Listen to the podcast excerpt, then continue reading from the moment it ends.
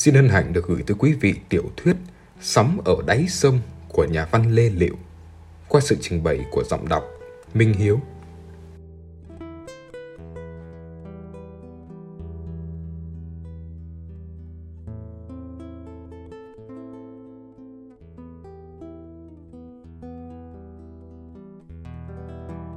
Cũng là khuya khoắt như mọi khi, lúc ba đứa trẻ ở trên chiếc giường to đã ngủ say, thằng núi chốc chốc lại nhai miệng không chóp chép.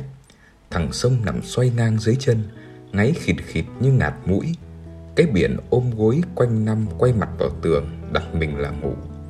Vừa nói, mẹ ơi, con ngủ đây. Nó đã không thể nghe mẹ nó nói lại. Ừ, nhớ gài màn vào. Thằng cả nằm trong lòng mẹ, cái tay sợ ti đã lơi lỏng dần rồi rơi thõng xuống thì đúng lúc ấy ông đi đến gõ nhẹ hai cái vào chân người vợ rồi lặng lẽ quay ra đi về phòng mình. Thế là người vợ hiểu ý.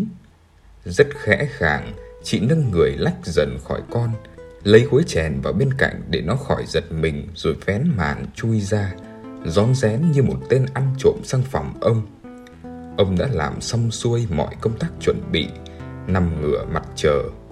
Bấy giờ, chị cũng mạnh dạn lấy tay cầm vào cái khí thế của ông đang vùng lên quyết liệt như một động tác để kiểm tra, như là niềm vinh hạnh lớn nhất của chị được bình đẳng âu yếm mà không sợ ông của mắng. Xong rồi, chị mới cởi quần áo.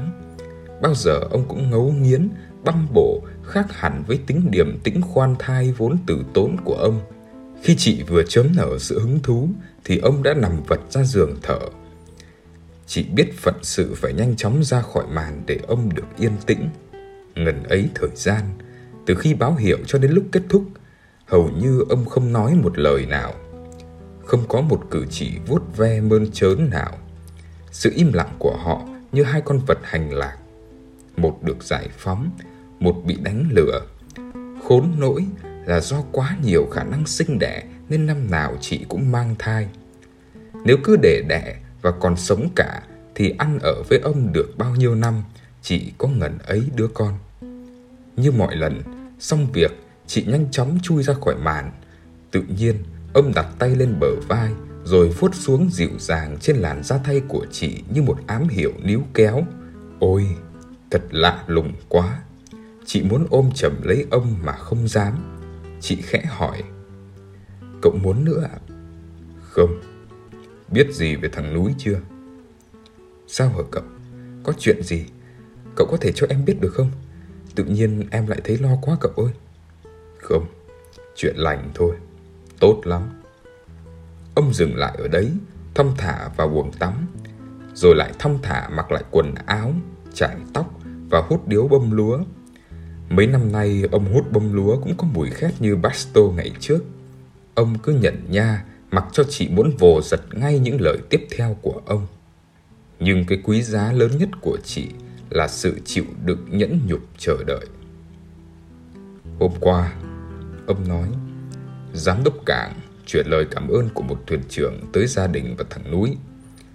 Nó nhặt được một cái đồng hồ trị giá hàng trăm đồng và đã nộp cho công an cảng trả lại cho ông ta. Ông biết nó là con nhà mình Ông giám đốc cảng đã gặp tôi để biểu dương cả nó và bố mẹ. Thế là con nhà mình cũng ngoan đấy. Cậu bảo cho con biết chưa? Bảo làm gì để nó phẩm mũi lên. Cứ kệ nó. Bổn phận của nó là phải học hành cho giỏi. Không được lêu lỏng trộm cắp. Ông châm một điếu thuốc khác. Rất ít khi ông hút hai điếu trong một khoảng thời gian ngắn như thế này. Cũng chưa một lần nào ông cho chị được ngồi tiếp chuyện lâu như thế này.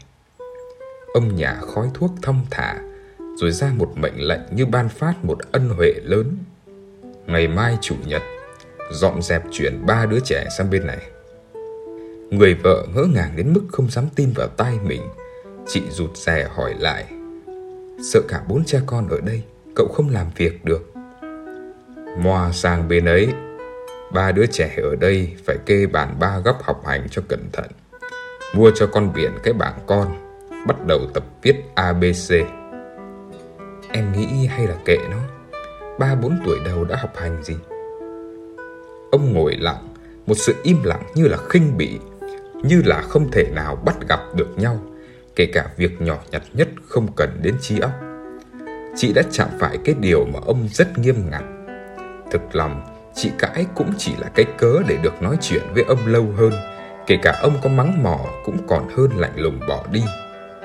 Chị rất thèm được chồng đánh, được chồng đánh, mắng như vợ chồng gã xích lô đầu đường và tay thợ khóa nhà bên cạnh.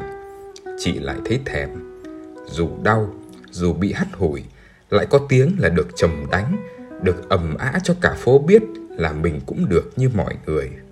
Có chồng. Đã là vợ chồng thì cũng có lúc đánh chửi nhau, có lúc lại hôn hít ỡm ở với nhau, kể gì.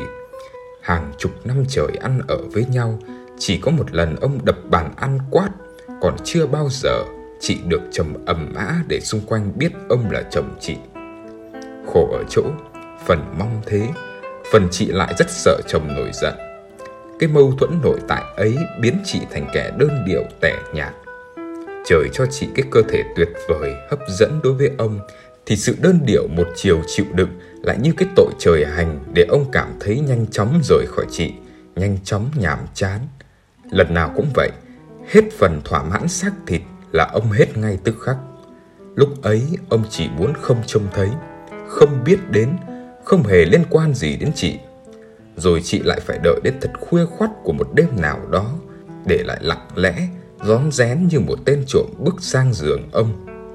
Em không biết, em em xin lỗi, cậu bảo gì, em nghe.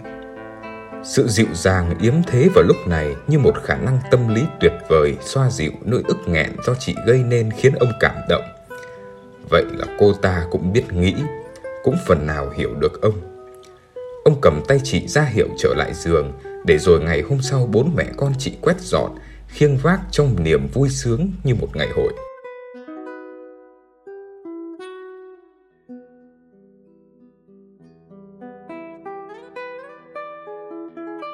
Hắn bảo rằng sáng hôm sau mẹ bò vào giường rất sớm lay từng đứa dậy. Đầu tiên mẹ gọi hắn. Con đã thức chưa núi? Từ lúc mẹ sang bên đấy con có ngủ được nữa đâu. Ừ, mẹ sang bàn với cậu một việc. Lại cái việc để quấy năm tòi ra thêm một đứa, con còn lạ gì. Chết, sao con lại nói thế?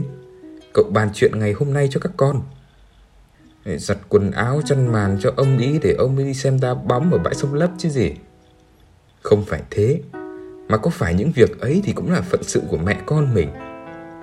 Con nói mẹ nghe nhé, ông mới hơn con 2 tuổi, được dạy từ bé, lại đi học trước tuổi một năm. Con không được ai dạy, lại đi học muộn một năm. Bây giờ ông ấy mới lớp 5, con cũng lớp 3, kém gì. Mà lần nào một năm ông ấy được hai giấy khen cho con chưa? Thế mà việc gì bắt con phải hầu hạ. Mẹ cũng biết là như thế. Thôi, mình cứ chịu khổ. Có phúc, có phận con ạ. À. Mà con ngoan, Học giỏi, cậu cũng quý con lắm đấy. Cậu bảo hôm nay các con dọn xong phòng cậu cho nó rộng Để các con có chỗ học riêng. Thật không? Con được một chỗ học riêng. Cậu bảo sẽ đóng cho mỗi đứa một cái bàn, Không phải chung đụng chen chúc nhau nữa. Được thế, Con sẽ tập viết thật đẹp Để cô giáo không phê bình nữa. Mẹ ơi, mẹ được làm cán bộ nhà nước rồi phải không? Ừ, mẹ được vào biên chế nhưng chỉ là công nhân viên, không phải là cán bộ. Đã là người của nhà nước, là cán bộ đấy. Mẹ không biết thì thôi. Mẹ làm nhà nước có lương rồi. Nếu cậu không cho chúng con học, mẹ cứ cho chúng con học mẹ nhé. Cậu rất muốn các con học lên mãi. Cậu chỉ thích anh ý học lên hết đại học thôi. Cậu vừa nói với mẹ là tất cả đều đi học Kể cả con biển từ nay cũng phải sắm bảng để tập viết. Mẹ ơi, Sao tự nhiên cậu lại tốt thế? Thời buổi mỗi lúc một khác, Mà trước đây không phải là cậu không tốt đâu. Nề nếp từ xưa cậu là thế. Mẹ ở nhà này mẹ biết, Bây giờ các con ngoan, Học chăm, học giỏi. Cậu thấy ai cũng khen thì cậu quý hơn trước. Con có hiểu không? Thế thì con cũng phải học lên đại học giống như anh ý cứ cố cho bằng bạn bằng bè Mẹ không khi nào để các con phải bỏ học giữa chừng. Sáng hôm ấy Cả nhà được ăn xôi chấm đường. Gần một năm nay Cậu không được lĩnh lương lưu dung Mà chỉ được lĩnh lương như chuyên viên. Của chìm, của nội trong nhà cũng không còn gì. Sáng ra hoặc là ăn cơm rang hoặc một bát ngô bung từ tối hôm trước. Hắn không hiểu vì sao hôm nay cậu lại mạnh tay cho cả nhà ăn xôi sáng và đến chiều thì lại ăn bún chả mà lại có cả chuối tiêu để trắng miệng.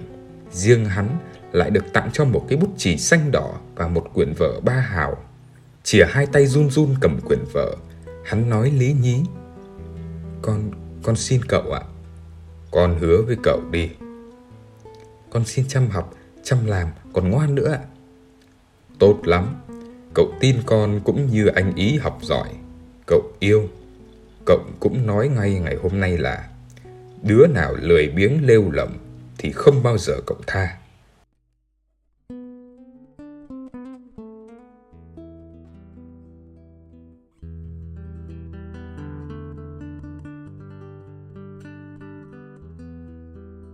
Từ buổi hôm ấy kéo dài đến 5 năm sau, cuộc sống gia đình hắn có thể lại yên ổn. Hai người lớn đi làm chia nhau mang bao tải, mang can đi xếp hàng mua gạo, mua dầu, son nổi, giường chậu, chăn màn. Những đứa trẻ con được dạy dỗ sử dụng các ô tem phiếu và phân công nhau đi phụ trách từng cửa hàng đậu, cá, xà phòng, muối mắm. Cho đến một buổi sáng đầu năm 66, hắn không nhớ rõ là ngày nào, chỉ nhớ lúc ấy những tán cây phượng vĩ động đầy sương đêm rung lên đồng loạt trong tiếng loa vang truyền khắp thành phố lệnh sơ tán khẩn cấp. Gia đình hắn được xẻ làm ba. Anh Ý về ở với cậu em út của mẹ cả bên Thủy Nguyên. Hắn chỉ huy ba đứa em về nhà cậu mợ ở huyện Kinh Môn. Bố mẹ hắn ở lại vừa bám sát cơ quan, nhà máy vừa gấp rút chuẩn bị phương án chiến đấu. Một cuộc chiến đấu mất còn với máy bay giặc Mỹ rồi bố mẹ còn phải lo hàng tuần, hàng tháng tiếp tế cho các con ở hai nơi. Hắn và các em hắn ra đi trong một tư thế nghiêm trang. Phải nói rằng bốn anh em hắn vô cùng thích thú. Cuộc chiến tranh mà người lớn đang ngày đêm lường tính mất còn, căng thẳng, quên cả ăn, cả ngủ và lúc nào cũng căng ra trong sự chờ đợi, thì trẻ con lại háo hức đón chờ nó như đứng bên các tay kiếm chờ phút giao đấu. Khi ở thành phố, anh em hắn bị bố và các anh gọi là đám nhà quê. Về đến quê lại được gọi là người thành phố. Đám trẻ con nhà quê nhìn hắn vừa xa lạ, vừa đầy vẻ thèm muốn. Ở thành phố, hắn là học sinh giỏi của cấp 1. Lên cấp 2, hắn chỉ còn là trung bình khá. Về quê, hắn thi tốt nghiệp vào lớp 8 dễ dàng rồi trở thành học sinh giỏi toán nhất của trường cấp 3 huyện. Ở thành phố, hắn là đầu sai của bố mẹ và anh ý. Về quê, hắn là ông chủ của một gia đình. Nếu trước đây hắn phải nằn nèo xin mẹ từng năm xu, thì bây giờ hắn lại chi ly từng hai xu với các em. 16 tuổi đầu, hắn đã có đủ phẩm chất của một người lớn biết lo toan học hành, nuôi dạy các em.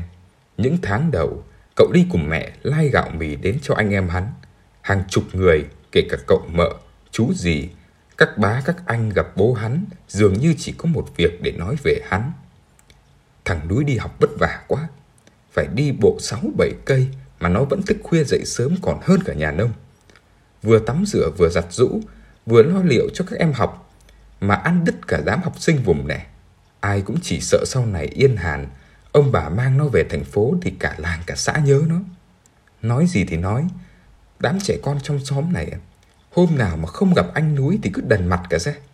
Có các cháu nó về đây trẻ con của làng cũng được ảnh hưởng ít chửi bậy, không nghịch đất cát nữa.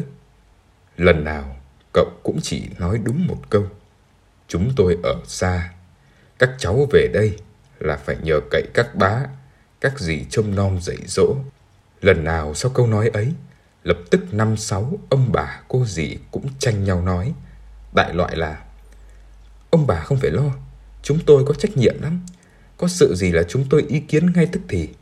Các cháu về đây, Tuy là cơm các cháu thì các cháu ăn, áo các cháu các cháu mặc, nhưng chúng tôi vẫn phải để mắt đến. Những lời trầm trồ khen ngợi, những cử chỉ âu yếm vỗ về của xóm làng, họ mạc ở quê ngoại dành cho hắn lúc này thật mộc mạc và thành thật. Những bãi nước bọt nhổ ngay trước mặt và những khuôn mặt quen thuộc vội vã quay đi của những năm sau này ở quê ngoại cũng rất chất phác và thành thật. Còn bố mẹ hắn những lúc một chốn ba nơi vất vả ngược xuôi ở thành phố đã mệt mỏi, đã khô héo, đi thăm các con về lại được nở nang rạng rỡ ra, lại thấy bỏ công sớm hôm gian nan cực nhọc đánh giặc nuôi con. Sự hãnh diện của mẹ hắn được biểu hiện gần như một đêm không ngủ. Lần nào cha hắn cơm nước xong, đợi hết giờ phòng không đạp xe trở về thành phố, mẹ hắn cũng ở lại với các con thêm một đêm. Đầu tiên là thằng cả ra cây buồng quây lá chuối, gọi là cái nhà tắm cạnh giếng khơi, cởi quần, cởi áo gội đầu bằng xà bông thơm. Bà vừa kỳ cọ cho con, vừa ném ra ngoài một chàng ca dao na ná như mọi lần. rồi ơi, sao lại để đầu tóc người ngợm em bẩn thế này? là ngồi đây mẹ kỳ cho. Anh núi trông nom các em như thế này ư? Mẹ yên tâm làm sao được. Ừ thì đàn ông đàn an các anh lại bận bịu Sao biển không tắm rửa cho em? Vẫn tắm hả con? Trời ơi, tắm mà ghét vẫn kịp và mang tay như thế này. Tắm rửa cho em nhớ phải kỳ vào cả hai vành tai, nhưng mà cẩn thận, không nước vào tai là thối tai đấy. Thế những lúc chị biển nấu cơm thì anh Sông đi đâu? Thằng Sâm mày đoảng lắm con ạ. À. Lớn rồi thì cũng phải lo cho các em đỡ đần cho bố mẹ, đỡ đần cho anh chứ. Nào, thôi, khô rồi thì mặc quần áo vào, nhanh lên. Không được đứng ra ngoài gió. Thằng Sâm đâu ra đây? Lại chưa thay quần áo à? Thế mà bảo anh nói cái gì là em làm ngay cái đấy. Thôi quàng cái này lên. Lấy một cái áo với cái quần đùi cũng được. Cái đũng quần dài lát nữa mẹ khâu cho. Tôi vào đây. Biển chuẩn bị con nhé. Bắt nồi bổ kết trên bếp xuống. Mẹ đun sôi rồi đấy. Sao con không gội cái cứt lợn như các mợ bảo? Ngày xưa mẹ toàn gội đầu cái cứt lợn dày tóc lắm con ạ. Thôi nhé, từ nay không gội xà phòng nữa. Nó dụng hết tóc đấy. Ừ thì không gội đầu một cái cứt lợn Mẹ mua sẵn bổ kết để đấy rồi Từ nay phải gội bằng bồ kết Không có khó gì cả Lát nữa mẹ vừa gội vừa dạy con Con gái phải học nhiều thứ lắm con ạ Không có đảnh đoảng như các anh được đâu Khổ các con tôi Lúc cần có mẹ ở bên cạnh thì lại phải đi sơ tán. Thằng Sông ngồi im xem nào Ướt hết mẹ bây giờ. Hầu như cả đời mẹ chỉ nói được ở chỗ quây lá chuối Chỗ buồng tắm ấy. Từ lúc lôi thằng cu cả vào cho đến khi tắm gội cho ba vị xong và cũng lấp xong cái cống bằng ghét của chúng thì mới kết thúc bản ca dao nhạc cổ để rồi lại tiếp tục thu thập tất cả quần áo để xem cái nào hơi có mùi mồ hôi, cái nào cổ vò chưa kỹ. Tất cả vứt vào chậu cùng với quần áo vừa thay để mẹ vò xà phòng, kín nước rũ. Một mình mẹ làm thôi, không khiến đứa nào. Các cô, các cậu ăn xong đi học bài, hôm nay ngủ sớm, không ai khiến dính vào đây. Phần thì thương các con vất vả, phần không tin vào sự cẩn thận của chúng, nên mẹ tranh làm tất. Thật lạ lùng về mẹ. Hàng tháng rời, có khi hai tháng hoặc hơn mới lên đây được với các con. Một năm độ mươi lần giặt rũ hộ chúng nó. Còn hàng trăm lần khác chúng phải tự làm lấy, mà lần nào mẹ cũng sợ chúng không biết làm, không thể giặt sạch một cái áo. Dù chúng có đến 20 tuổi, mẹ cũng vẫn không tin là chúng có thể giặt bộ quần áo sạch như ý mẹ. Phơi phóng xong, trời đã tối mịt.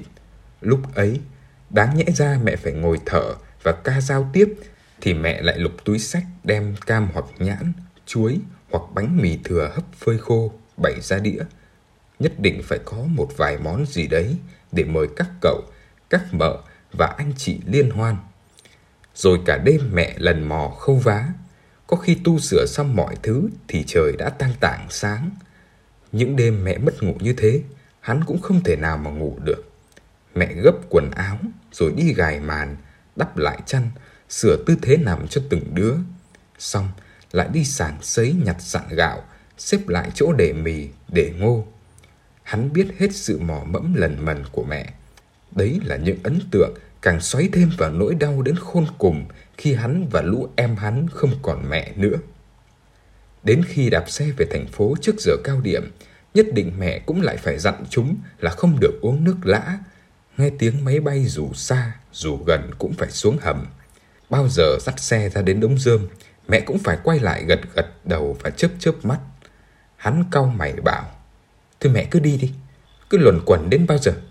Hắn nói thế, nhưng khi mẹ hắn lên xe đạp rời khỏi ngõ, đạp như có người đuổi, thì chính hắn lại ứa nước mắt trước tiên. Tay lau nước mắt, mồm lại quát các em. Để yên cho mẹ đi. Những đứa khác nghe lời anh gạt nước mắt quay vào, còn thằng cả cứ tròi người lên trong tay hắn để theo mẹ. Hắn phải hít mũi thùn thụt, nhưng mặt lại đanh lại để giữ nghiêm cho các em không khóc nữa. Đêm qua, lúc mẹ sàng sấy lại gạo, hắn giả vờ dậy lấy sách học nhưng lặng lẽ ngồi nhìn mẹ, nhìn vào cái bóng in tường lúc nhô lên, lúc gục xuống như đang lễ lại cầu xin việc gì. Cả đời mẹ, lúc nào cũng vất vả, nhục nhã, phải lại lục cầu xin vẫn không được sung sướng.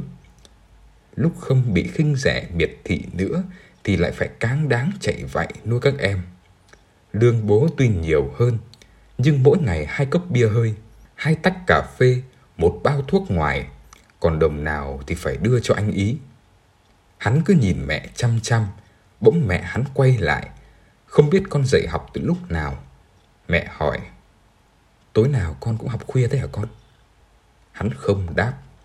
Làm sao hả con? Con phải giữ sức khỏe để lo cho các em đỡ mẹ. Hai mắt hắn vẫn chân chân nhìn vào tường chỗ cái bóng lầm lũi như dán vào đấy một mảnh tối của đời mẹ.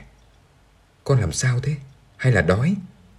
Đột nhiên hắn quay mặt lại, úp xuống bàn tay để ở bàn khóc nức nở.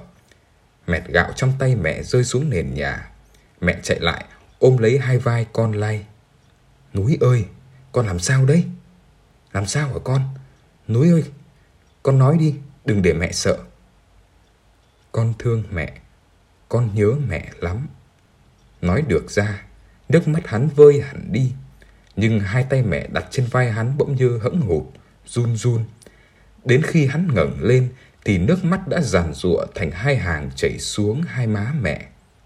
Mẹ ơi, hay là mẹ nói với cậu cho chúng con về thành phố, một buổi đi học, một buổi con đi bán lạc giang hoặc chịu khó xếp hàng thuê, kiếm mỗi thứ cũng được vài hào. Mẹ biết ở trên này các con vừa nhớ mẹ, vừa ăn đói.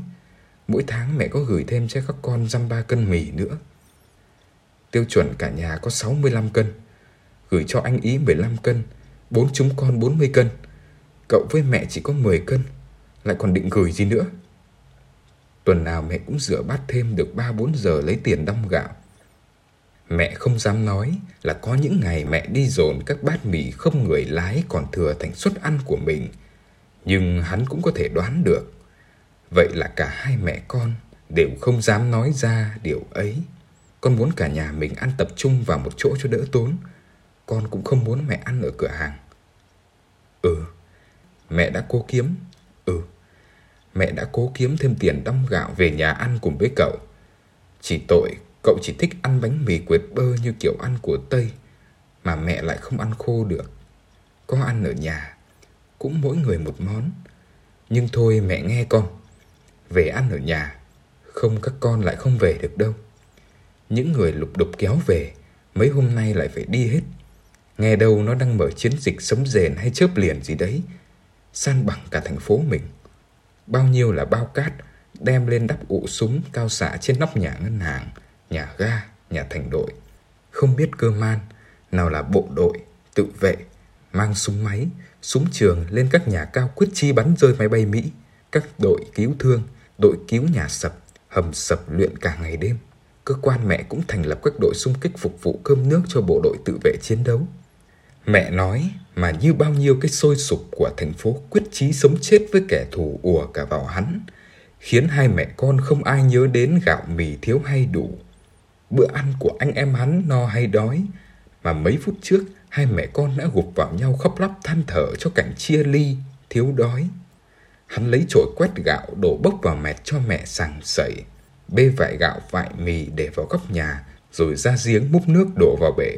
Hắn làm như thế để bù đắp cho sự thiếu hụt của một thằng bé chưa thể vào tự vệ hay đi bộ đội, vác súng chạy lên nóc nhà bắn cháy máy bay giặc. Cho đến lúc rửa cà chua và thái hành để mẹ xào nấu mì cho anh em hắn, thì hắn quả quyết tự hắn sẽ lo được tất cả mọi việc cho ba đứa em và để mẹ hắn không phải lo nghĩ gì cả. Cứ yên tâm mà phục vụ chiến đấu. Nhưng mà mẹ không được chủ quan đấy. Mẹ mà làm sao, con không sống được nữa đâu. Nói đổ xuống sông, xuống ao dại dột. Mẹ biết hắn xúc động nên nói cứng. Thanh niên gì mà yêu đuối thế. Mai kia đi bộ đội ra trận cũng mang mẹ theo à? Nhưng rồi mẹ hắn cũng hứa sẽ nghe lời hắn không được coi thường chỗ bom rơi, đạn nổ.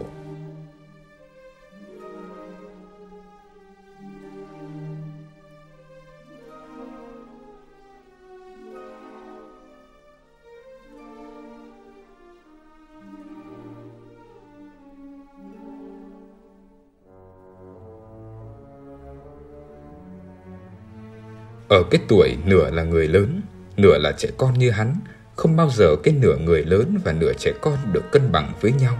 Nếu nó không nghiêng về bên này thì cũng phải lệch sang bên kia. Chẳng hạn, với hắn, hắn chỉ là một thằng trẻ con trước những lo toan cực nhọc và sự chập vập âu yếm của mẹ. Ngoài ra, hắn luôn luôn muốn làm người lớn, mà thực chất hắn đã chứng tỏ tư cách người lớn của mình trong cư xử và quản lý một gia đình những bốn con người đâu phải là ít.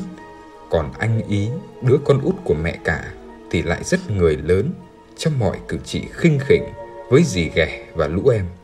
Ngoài ra, cậu ta có thể là một đứa trẻ rất chăm chỉ, ngoan trong sự sai phái và chỉ bảo của người khác. Không bao giờ tự cậu làm được việc gì, kể cả nấu một nồi cơm. Lúc nào, cậu cũng chỉ muốn được làm trẻ con để được nuông chiều và được quyền đòi hỏi. Đấy là một trong ba lý do chính để những tháng năm sau này cha hắn không có điều kiện đến thăm anh em hắn ở Kinh Môn, trừ một lần đi theo xác mẹ hắn về chôn ở quê ngoại. Về lý do thứ nhất, dù đã gửi con cho người em ruột của vợ, một người rất cẩn thận và nghiêm ngặt, ông vẫn phải bám sát nó từ việc ghi nhật ký, việc ăn ngủ chơi bời, học hành. Những bài nào, môn nào còn hỏng của từng tuần từng tháng. Ngay đến chiếc dép cao su tuột mất một bên quay hậu, nó không rút nổi, liền cắt nốt bên còn lại vứt vào một xó, biến thành dép lê. Ông cũng phải về rút cho nó cái quay hậu của chiếc dép. Lý do thứ hai, cơ quan ông sơ tán nhiều nơi cách nhau mỗi bộ phận hàng chục cây số. Điều kiện liên hệ công tác đã quá vất vả. Làm xong việc cơ quan, đến được chỗ thằng Ý thì đã hết hơi. Sức đâu ông lên tận kinh môn để thăm chúng nó. Cô lên đấy, tôi sang Thủy Nguyên. Mỗi người chịu trách nhiệm một nơi. Ông nói thế, Âu cũng là sự công bằng để không cho ai hờn, cũng không bắt ai chịu thiệt. Lý do thứ ba, bà con họ hàng bên kinh môn người ta tốt cả, để cho chúng nó ở đây là hoàn toàn yên tâm. Bốn đứa con cùng ở một chỗ vừa vui, vừa có điều kiện bảo ban nhau, nhắc nhở lẫn nhau. Đâu có một thân một mình như thằng Ý. Vứt bốn thằng ở kinh môn cả năm cũng đã làm sao. Đấy là những lý giải hết sức thành thật nó đúng với hoàn cảnh và tính nết của ông. Từ một viên chức lưu dung, gia đình khá giả, đầm mình giữa cuộc chiến đấu và lao động gian nan thiếu hụt rất nhiều thứ vào lúc này, khi cái tuổi đã ngoài 50, sức vóc đã giảm sút, thế là ông đã cố gắng lớn lao lắm rồi. Thế mà trước đây, mỗi lần ông về thăm vẫn để lại cho anh em hắn những chuyện hậm hực. Lần nào cũng vậy, từ khi bước chân vào nhà cho đến khi đi, ông chỉ nói với anh em hắn vài câu, Đấy là lúc tất cả bốn đứa đứng thành hàng ngang chào cha như người lính đứng nghiêm nghe đọc nhật lệnh. Anh em bảo ban nhau học hành cho cẩn thận. Cấm không được làm việc gì ảnh hưởng đến bố mẹ. Đứa nào không ăn lời thì đừng có trách. Chính vì thế, sự thiên vị tình cảm trong lũ trẻ ngày càng tăng lên, nhất là ở hắn. Trong khi chúng sợ đến run rẩy, cái phút mẹ hắn phải ra đi thì chúng lại muốn cha nhanh chóng trở về thành phố. Và nguy hiểm hơn chúng không thấy sự thiếu hụt khi phải xa cách người cha chi tiết này rất cần phải lưu ý vì nó tác động không nhỏ đến việc cấu thành tội trạng của hắn sau này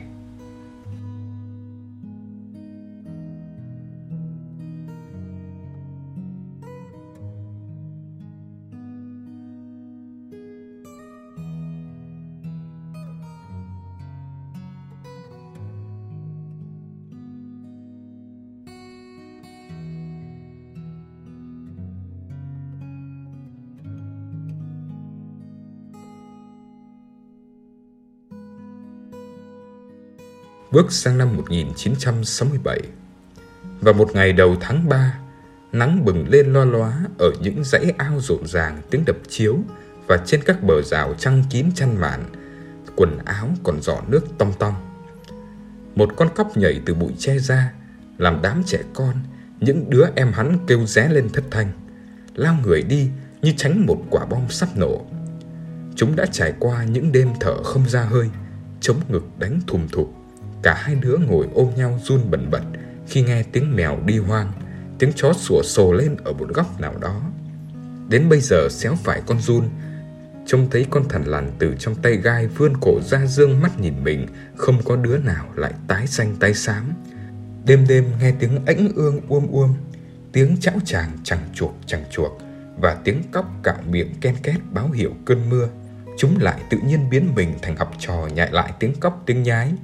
Khi lũ em giản dĩ với cảnh nhà quê nơi sơ tán thì hắn cũng có một tình yêu.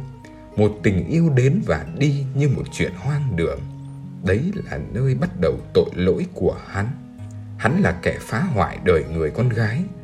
Đấy là một tình yêu đầu tiên trong sáng vô cùng. Vâng, hắn không bao giờ quên được mối tình ấy.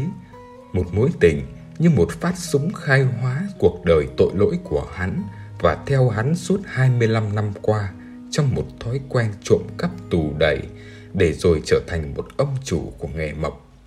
Hôm ấy là một ngày nắng đầu xuân sáng rực lên trên những khuôn mặt tê tái, ẩm ướt sau hàng tháng mưa rầm. Vào khoảng 12 giờ rưỡi trưa hay gì đấy, nghĩa là lúc nửa cái bánh mì đen rắn như cục gạch, suốt ăn sáng nhưng bao giờ hắn cũng nhét trong cặp sách để đến 11 rưỡi trưa, hết tiết thứ năm hắn mới ngồi lại lớp, ngoảnh mặt và tường thương bằng đất, nạp nguyên liệu lấy sức quốc bộ trở về. Khi cái năng lượng ấy đã hết hoàn toàn tác dụng, hai chân hắn thấy liêu xiêu, mắt đã thấy những tia xanh đỏ nhảy nhót, thì một cô gái đứng quay mặt về phía hắn, gần như án ngữ giữa đường ở ngay bụi tre đầu làng. Hai tay cô thông thả như tay diễn viên múa cầm lấy đuôi màn, vừa gỡ khỏi cành rào, vừa như căng nó ra để chiếm lấy lối đi. Cái nón phòng không vừa bôi nước lá, vừa quét mực xanh loang lộ lật ngược về phía sau như cốt để làm nền cho khuôn mặt đẹp, khiến hắn phải sững lại một giây. Cả hai mắt và miệng cô như cười nhìn thẳng vào hắn. Hắn né sang mé đường để vượt qua cái trở ngại mà thật lòng hắn chỉ muốn mắc mớ ở đấy. Hắn đi được dăm sáu bước, đột ngột nghe tiếng cô. Anh núi ơi, làm ơn giúp em một tay được không? Gì cơ? Cái màn của em bị mắc vào cành gai. Nếu anh không vội. Thật lòng, lúc bấy giờ hắn không thể nghĩ có lần nào mình lại nằm mê được như thế.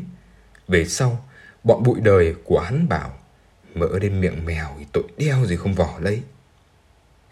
Vội thì vội, nhưng gỡ hộ chụp cái màn cho em thì anh cũng gỡ. Thế thì em cảm ơn anh lắm. Làm sao mà em biết tên anh? Anh về đây hàng năm rời rồi, ai còn lạ. Học giỏi, làm nghề nông cũng giỏi. Cả tổng đều biết, chỉ có anh là không thèm biết gì về dân nhà quê cục mịch chúng em thôi.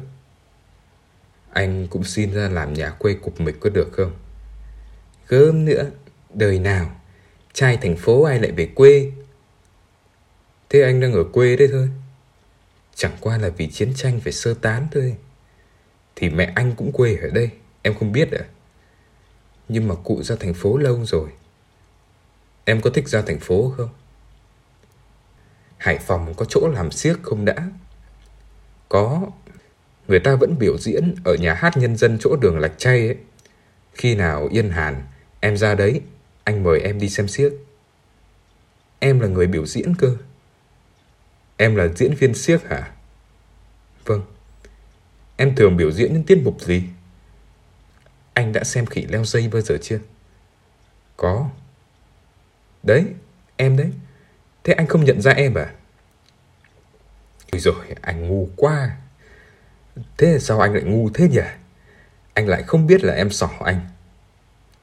Em đùa cho vui, anh đừng giận nhé. Tên em là gì? Tên em xấu lắm.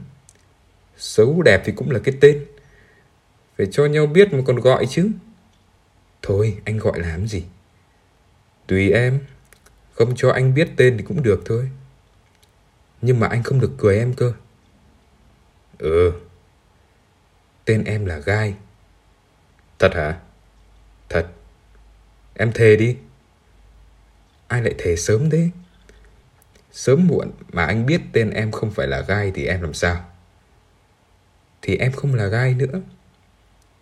Sau câu nói đó, mọi chuyện gần như kết thúc. Hắn không thể nghĩ được ra chuyện gì để nói trước. Chả lẽ lại nói dỗi? Không nói thì thôi, hoặc nổi nóng.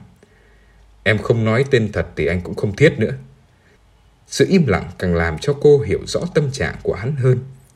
Còn hắn, Rất may là có những chỗ màn quấn vào cành gai mà từ lúc cầm nó lên đến giờ hầu như cả hai không hề gỡ nó ra. Lúc này hắn mới chăm chỉ gỡ hết. Xong rồi, hắn mới nghĩ lại được một câu khác. Nhà em ở đâu? Xa lắm. Thế bố mẹ em tên gì? Bố em tên Tre, mẹ em tên là Chuối. Chắc em cho anh là trẻ em ngu si, đần độ nên cố tình giễu cợt anh chứ gì. Phần thì dỗi, phần cảm thấy cô ta có vẻ coi thường mình, đùa giỡn mình như một đứa trẻ. Khắp người hắn nóng gian lên. Cô bé cũng đã nhìn rõ khuôn mặt hắn đỏ rừ. Cái miệng và cả hai mắt của cô lại cười cười. Anh giận em đấy à? Anh có quyền gì mà giận em? Em bảo nhé, anh đã đi xem phim ở quê bao giờ chưa? Lại phim siếc à? Thôi, bây giờ không đùa nữa. Để rồi mặt lại đỏ bừng lên. Tối nay có phim thật đấy. Anh có thích đi xem không? Ở đâu? Xóm đồi. Ơ hay nhỉ? Núi mà đi xem phim ở xóm đồi thì đúng quá còn gì nữa. Không đùa anh chứ. Em lấy danh dự không đùa nữa. Mấy giờ? Phải 8 giờ, nhưng mà hơn 7 giờ thì đi. Đi với ai? Đi với bạn em. Bạn trai hay là bạn gái? Bạn trai. Hắn cảm thấy như mình bị xúc phạm, nhưng hắn lại tự hỏi, đi với bạn trai sao vẫn phải rủ mình? Chắc là bỏ con gái hay tức thế để nắn hơn mình. Nghĩ vậy hắn nói, tốt lắm, anh đã học được mấy miếng võ hiểm. Cẩn thận dễ bị đau ván đấy. Đấy là điều anh rất mong. Hắn cảm nhận được sự hóm hình của cô nên cô rất thích. Cô chủ động dặn hắn. Nhớ nhé, em đợi ở đây.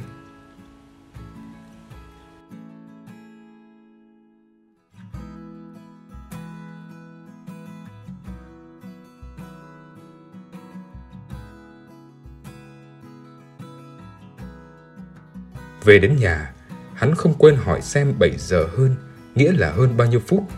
Để chắc ăn, tối hôm ấy hắn đi ngay từ lúc 7 giờ kém 20 phút. Đến đấy 7 giờ là vừa. Thực ra hắn đã đi ngay từ lúc ăn cơm trưa xong. Giờ bài ra học, đầu óc hắn cứ nóng bừng bừng. Phải gắng lắm mới vượt qua được đám tay gai để giải xong mấy bài lượng giác. Rồi lại thần mặt ra nghĩ đến những câu gì sẽ nói, những câu gì sẽ phải trả lời trong đêm nay. Nhỡ khi đã đứng sát vào nhau, cầm lấy tay nhau rồi sẽ phải nói gì, phải làm gì. Nhưng nhỡ cô ta đi với một thằng bạn trai thật thì sao? Nếu vậy, để thử mình hay để khoe cô ta có ối bạn trai, kể cả bạn là người thành phố về. Lúc ấy liệu mình có còn bình tĩnh để nói chuyện thản nhiên, chứng tỏ mình không thèm để tâm đến cô ta. Được rồi, Lúc ấy hắn sẽ chứng tỏ hắn là con trai thành phố đi xem phim với con gái là chuyện hết sức bình thường, chả có việc quái gì mà phải tỏ ra giận hờn. Hắn cứ ngồi chân chân vào tường cho đến khi đứa em gái cầm bơ đứng ngoài cửa hỏi chõ vào. Chiều nay vẫn nấu mì riêng hay hấp với cơm? Riêng. Hết mỡ rồi mà cũng chưa mua được rau. Ừ. Hay là em cứ hấp chung với cơm nhé? Ừ. Thôi để em xin mỡ lá su hào, nấu canh với mì cũng được. Cũng được. Lúc này, em hắn mới đoán chắc anh mình đang gặp bài toán nào hóc búa lắm, không giải ra được. Nó không dám phá dối anh, lặng lẽ xách giá đi lấy gạo nấu cơm. Còn hắn, hắn như thiêu đốt thời gian chờ đợi bằng cách múc nước vào bể lọc và giặt hết đống quần áo cho các em. Xong xuôi mọi thứ, vẫn còn sớm quá, lại quét cái sân, quét ra tận đầu ngõ và cho lợn ăn hộ mợ mà mặt trời vẫn chưa lặn hết. Ăn cơm xong, hắn bảo các em tối nay hắn đi học tổ ở xã khác, sẽ về khuya lắm. Mỗi đứa xong việc và học hết bài, cứ đi ngủ. Hắn ra ngõ đi được một đoạn mới thấy đài báo hiệu 6 giờ. Lần đầu tiên trong đời hắn thấm thía thế nào là độ dài của thời gian chờ đợi. Nhưng mà chỉ hơn 7 giờ một chút, cô và hai người bạn gái đang đi đến. Cô chủ động hồn nhiên như người đã yêu nhau từ lâu lắm. Em giới thiệu với anh, đây là Hồng và Thúy bạn em. Còn giới thiệu với hai bạn, đây là anh Núi bạn mình. Sao khôn thế? Chỉ bạn của mình thôi, còn hai người không được cái gì à? Hồng nói. Thôi, anh Núi vui lòng để chúng em xẻ ra làm ba nhé. Ấy có đồng ý không? Thúy đáp lại. Xảy ra thì anh ấy chết mất. Lúc nào các bạn cần, Tôi cho mượn đấy. Cho mượn? Cho mượn rồi người ta không giả. Ấy làm gì nào? Tôi sẽ đánh dây thép vào chiến trường, bảo người của đằng ấy khi nào đánh giặc xong thì về nhà với tôi. Thúy nói, anh núi tâm cảm, bọn con gái quê chúng em bây giờ táo tợn lắm. Hồng đáp lại, đùa cho vui chứ, chúng em nghiêm như một cây cột điện đấy. Anh yên tâm. hầm với Thúy đều có người yêu đi chiến đấu đấy anh ạ. Các cô gái từng nếm mùi yêu đương hoặc ít ra cũng háo hức, khắc khoải nghĩ đến nó cho nên các cô càng bạo dạn bấy nhiêu thì hắn lại càng thấy mình non nớt ngu dại bấy nhiêu. Hắn chỉ đáng mặt làm em trong chuyện này. Hắn gật đầu, à ừ tán thưởng. Màu đen của đêm che lấp được những nét gượng gạo của hắn. Làn da hắn chắc chắn đỏ rực lên nhưng các cô gái không hề biết đến. Cho nên các cô lại càng kính nể và khâm phục. Sự đồn đại tân bốc hắn là một học sinh giỏi nhất lớp 9, tài ba không ai địch nổi, cộng với cái mác trai thành phố, khiến sự im lặng của hắn lúc này như biểu hiện của sự chín chắn sâu xa. Đặc biệt, từ buổi chiều nay, hắn đã nghĩ và học thuộc được một câu mà đến lúc này nói ra cũng rất hợp. Tôi không ngờ quê ngoại tôi lại có những cô gái xinh đẹp một cách bình dị, thông minh một cách tự nhiên như trời chỉ phú cho riêng họ. Khi vào đại học, nhất định tôi sẽ xin về đây để làm một luận án về tính cách người phụ nữ Việt Nam anh hùng đảm đang của vùng quê này. Nghe xong bài diễn văn học thuộc của hắn theo cách nói bây giờ thì các cô nể đấy. Cả hai cô cùng nắm lấy bàn tay của bạn mình thầm ghen, thầm chúc mừng sự may mắn đến không ngờ rằng bạn mình lại có một người yêu mãn nguyện như thế. Cô bé ban trưa của hắn sung sướng cảm nhận hết ý nghĩa tốt đẹp của các bạn. Cô hồi hộp mong đợi cái phút giây anh ấy thực sự trở thành người yêu mình. Đi đến một đoạn rẽ, một trong hai cô sáng kiến đề nghị. Bây giờ hai bạn đi xem, bọn này mới nhớ một việc rất quan trọng không thể hoãn được. Nên là, tất nhiên một đằng cố này kéo đi cùng, một đằng cố khăng khăng trở về. Nhưng cả hai bên đều biết cái lý do dối trá ấy rất là hợp lý. Sự dối trá đáng yêu hết sức cần thiết vào lúc này. Hắn thầm cảm ơn cô bé nói dối. Lúc hai người đi rồi, hắn lại không biết phải làm gì, phải nói gì. Hắn thấy run, nhưng nhất thiết thằng đàn ông phải chủ động. Ào đi, được thì được, không thì thôi. Đã quyết chí liều rồi, vẫn không biết mở đầu như thế nào. Chẳng lẽ cứ nói toẹt ra, anh yêu em lắm, em có yêu anh không? Cô đang ngần ngừ như nuối tiếc các bạn, cứ là ngại ngại đi xem chỉ có hai người. Hắn chủ động. Đến xóm đồi còn xa không em? Gần. Đấy, tiếng loa đang nói đấy. Từ đây đến đấy có cái cầu hay con mương nào không? Không. À, thế thì tiếc quá nhỉ. Để làm gì hả anh? Để anh dắt em qua cầu hoặc cõng qua mương như là... Cô đấm vào lưng hắn thùm thụp. Thế mà em cứ tưởng nó có chuyện gì. Không hiểu bằng sự mách bảo nào, hắn đã nhanh chóng ôm chầm lấy người cô. Cô hơi cúi đầu trốn tránh và hai tay đẩy mặt hắn lên, nhưng rồi hai làn môi vẫn cứ tìm được nhau. Đến lúc ấy thì hai tay cô chỉ còn đập hờ hững trên lưng hắn vừa như phản đối, vừa như làm nhịp cho những chiếc hôn nóng bỏng. Càng về sau càng nồng nhiệt, đến nỗi sự lấn chiếm của hắn tràn xuống bộ ngực đầy lên rừng rực của cô lúc nào cô không biết. Có chống đỡ, nhưng là sự chống đỡ không quyết liệt, không triệt để.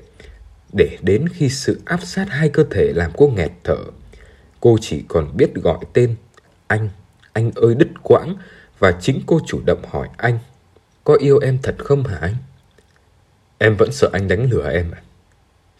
Nhưng em sợ mai kia anh về thành phố. Em về thành phố với anh. Về đấy thì em biết làm gì? Anh sẽ xin cho em học nghề ở một nhà máy nào đấy. Bố anh quen rất nhiều giám đốc. Em đang dạy mẫu giáo. Em rất thích việc làm ấy. Thế thì càng dễ. Dạy mẫu giáo ở thành phố có nhiều cái thuận lợi, không khó khăn như ở nông thôn. Em thích các cháu ở nhà quê lắm. Nếu em cứ dạy ở đây thì anh có đồng ý không? Trước mắt thì em cứ ở đây. Anh cũng còn gần 2 năm nữa mới đi học đại học cơ mà. Khi nào học xong đại học thì chúng mình bàn sau. Anh đi học đại học, có nhiều cô xinh đẹp tài hoa, anh lại chán em. Kẻ giả dối thì ở đâu cũng giả dối được. Người Thủy chung thì có sang tận Liên Xô người ta cũng không ăn ở hai lòng. Người đẹp như em thế này. Thôi, chiều anh một lần đi. Anh hứa chỉ một lần này thôi. Rồi từ ngày mai anh bỏ em à? Không phải thế. Thôi, anh muốn em kỷ niệm anh để nhớ đêm đầu tiên chúng mình gặp nhau. Rồi thì uh, chờ đến lúc chúng mình cưới nhau. Em sẽ dành trọn vẹn cho anh đến ngày đấy. Ngộ đến ngày đó bom non rơi rồi chết anh thì sao? Rồi ấy, sao anh lại nói dại thế? Thật đấy, nhỡ mai kia anh đi bộ đội hoặc đi đâu đó, nhỡ ra. Dại mồm nào, em sợ lắm. Thì cứ giả thiết như thế, em nói đi, cứ thí dụ như thế thì sao? Thí dụ như thế thì em không đi lấy ai nữa. Suốt đời em là của anh à? Vâng. Lại một trận hôn ồn ào, quyết liệt. Hai người ghi xiết lấy nhau, đưa nhau đến tận cùng say đắm, cũng là giới hạn tận cùng của sự ức chế. Nhưng cô kiên quyết từ chối đòi hỏi cấp thiết của hắn. Anh có cảm tưởng em chỉ coi anh là tình bạn. Có ưu tiên được hơn ít chút. Anh đã có nhiều tình bạn như thế này chưa? Gặp em là lần đầu trong đời. Còn em? Chưa bao giờ. Cũng chưa bao giờ em nghĩ lại có kiểu tình bạn như thế này. Thế tại sao em lại còn tiếc anh? Anh thông cảm. Chúng mình mới gặp nhau lần đầu. Em sợ là nếu có chuyện gì thì bạn bè, bố mẹ, làng xóm, rồi các cháu mẫu giáo mà biết, em chết mất. Anh hứa sẽ giữ cho em. Thôi, em xin anh đừng bắt em, chịu khó anh nhé. Rồi em sẽ bù cho anh. Này, bóp nhẹ thôi, đau em. Sự kiên quyết giữ gìn của cô nó sẽ hiệu nghiệm nếu như họ chia tay nhau vào lúc này.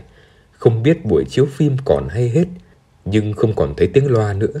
Hoặc là sự hôn hít vần vò không kéo dài đến tận 4 giờ 35 phút sáng.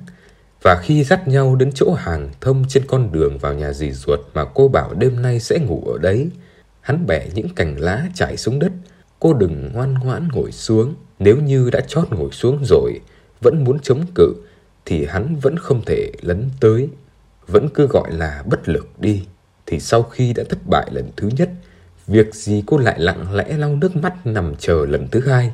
Rồi khi hắn đưa cô lên chót vót của sự sung sướng, việc gì cô phải vội vã cong người vòng hai tay ghi xiết lấy lưng hắn. Tóm lại, chuyện xảy ra với cô chỉ có thể giải thích đấy là một nỗi đau êm ái và sự mất mát trong tâm trạng khát khao thèm muốn rất sợ mất, nhưng không mất thì không chịu nổi.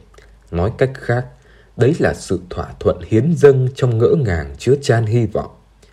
Hắn và cô chỉ khác nhau ở một chỗ. Sau một ngày nghỉ học nằm ngủ như chết, thì hắn lại đến lớp và chiều ngày thứ ba như một thói quen, hắn lại đi kiểu như đi dạo ở chỗ bụi tre đầu làng. Lúc này, hắn mới ớ ra là chưa biết tên cô để hỏi dò Nhà cô cũng không phải ở xóm này. Hôm trước, cô gánh chăn màn ra bờ sông Giáng giặt và phơi ở đấy cho tiện, nên cô phải đứng trông. Ba chiều liền sau, hắn đi tìm đến lớp mẫu giáo đều không nhìn thấy cô. Hắn bắt đầu hoang mang. Cô có dạy mẫu giáo thật không? Người ở làng này hay từ đâu đến? Còn Hồng và Thúy, làng này có bao nhiêu là Hồng, bao nhiêu Thúy? Bằng cách nào tìm đến xem là có thật Hồng và Thúy mà hắn đã gặp. Còn cô, cô phải nghỉ 7 ngày vì cảm. Sự bỡ ngỡ, xấu hổ và thân thể đau đớn một phần. Phần khác, cô nghi ngờ và hoảng sợ sự chớp nhoáng giữa cô và hắn. Chỉ có nửa ngày rời đã làm thay đổi toàn bộ cuộc đời cô. Cô oán trách mình, oán trách hắn. Sẽ ra sao nếu cô làm sao? Sẽ ra sao nếu hắn chỉ muốn dùng cô như một thứ để chơi bời cho qua những ngày sơ tán buồn bã?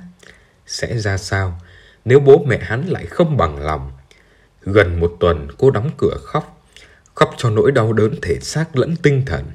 Khi nó vơi dần đi, cô lại thấy nhớ và mong gặp được hắn. Ngày thứ 8 cô đến lớp mẫu giáo trong một tâm trạng thấp thỏm, chưa nguôi. Đến chiều, cô nhìn hắn đi đi lại lại như có ý tìm kiếm chờ đợi cô. Sao anh ấy lại biết mình hôm nay mới đến lớp? Mấy ngày trước anh ấy đi đâu? Có tìm hỏi gì em? Anh có nhớ và có hiểu những ngày này em đau đớn và hạnh phúc như thế nào? Cô nghĩ và để xem những hôm trước hắn có đến đây không. Cô vừa hỏi mấy cháu bé cùng nhìn ra ngoài. Có chú nào trông lạ lạ đi quanh trường mình ấy nhỉ? Lập tức cháu nào cũng muốn mình biết hơn, nhao nhao mách cô. Chúng nó bảo rằng chú này tên núi sơ tán ở nhà bà Uyên, học giỏi ghê lắm, đã một tuần nay đi như đánh rơi cái gì đấy. Chú ấy tìm mãi mà không thấy. Cô cảm nhận nỗi đau đớn của mình được bù đắp, bao nhiêu lo âu được chia sẻ. Cô lấy bút viết vào mảnh giấy nhỏ gấp lại giao cho một cháu gái. Cháu ra đưa cho chú ấy, bảo là chú đi đi không được đến gần trường, làm chúng cháu không tập trung học được. Con nhớ không? Ừ, tốt, ngoan lắm. Trong khi cháu gái nói được hết những lời cô dặn, thì hắn cũng đọc xong được hàng chữ cô viết. Anh, về đi kẻo mệt, anh không giữ gìn sức khỏe em lo lắm. Tối nay 7 giờ ở chỗ gỡ màn, con nhớ không? Em.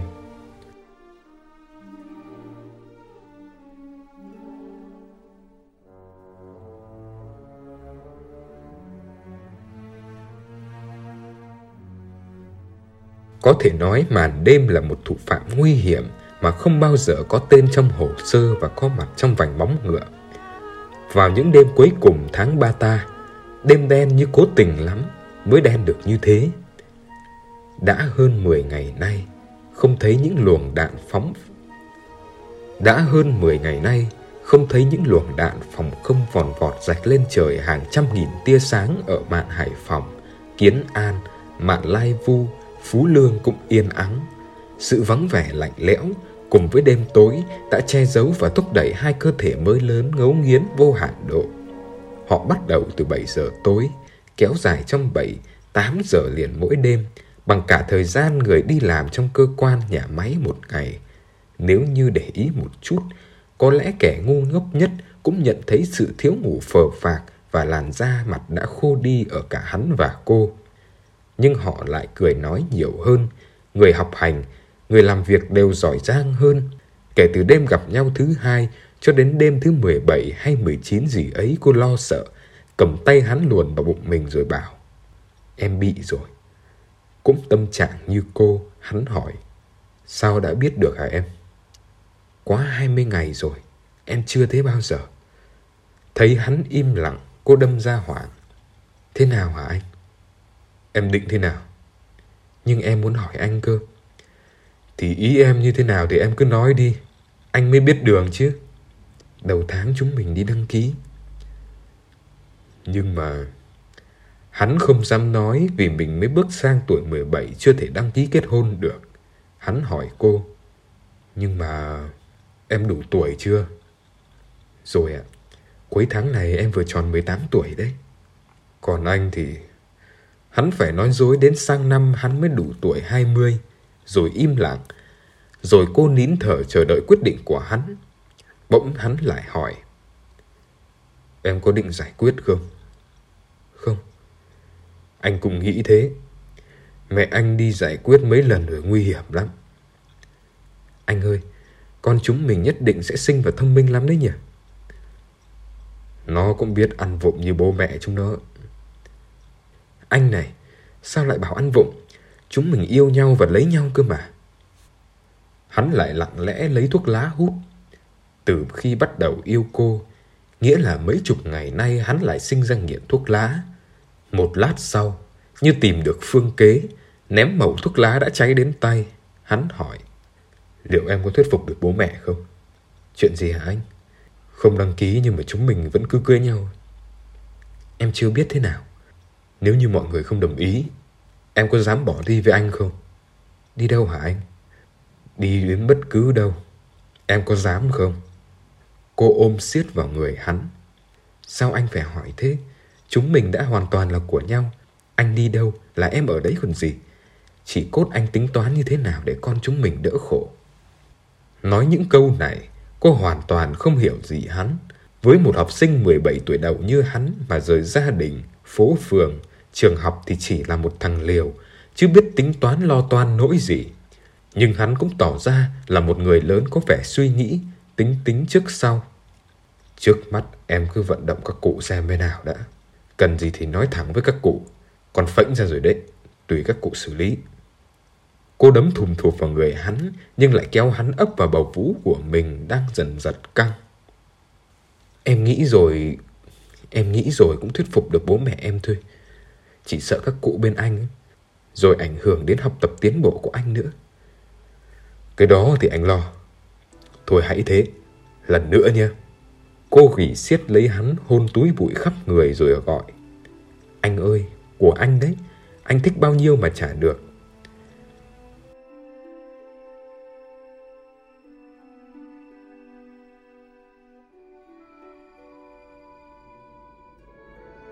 Sau này, anh cán bộ quản giáo của nhà tù đã hỏi hắn sau rất nhiều lần lập hồ sơ. Có phải cháu bé vẫn bế đi ăn cắp là con của cô này hay không? Dạ, không thưa cán bộ, không còn gì cả. Con với cô ấy không còn gì nữa ạ.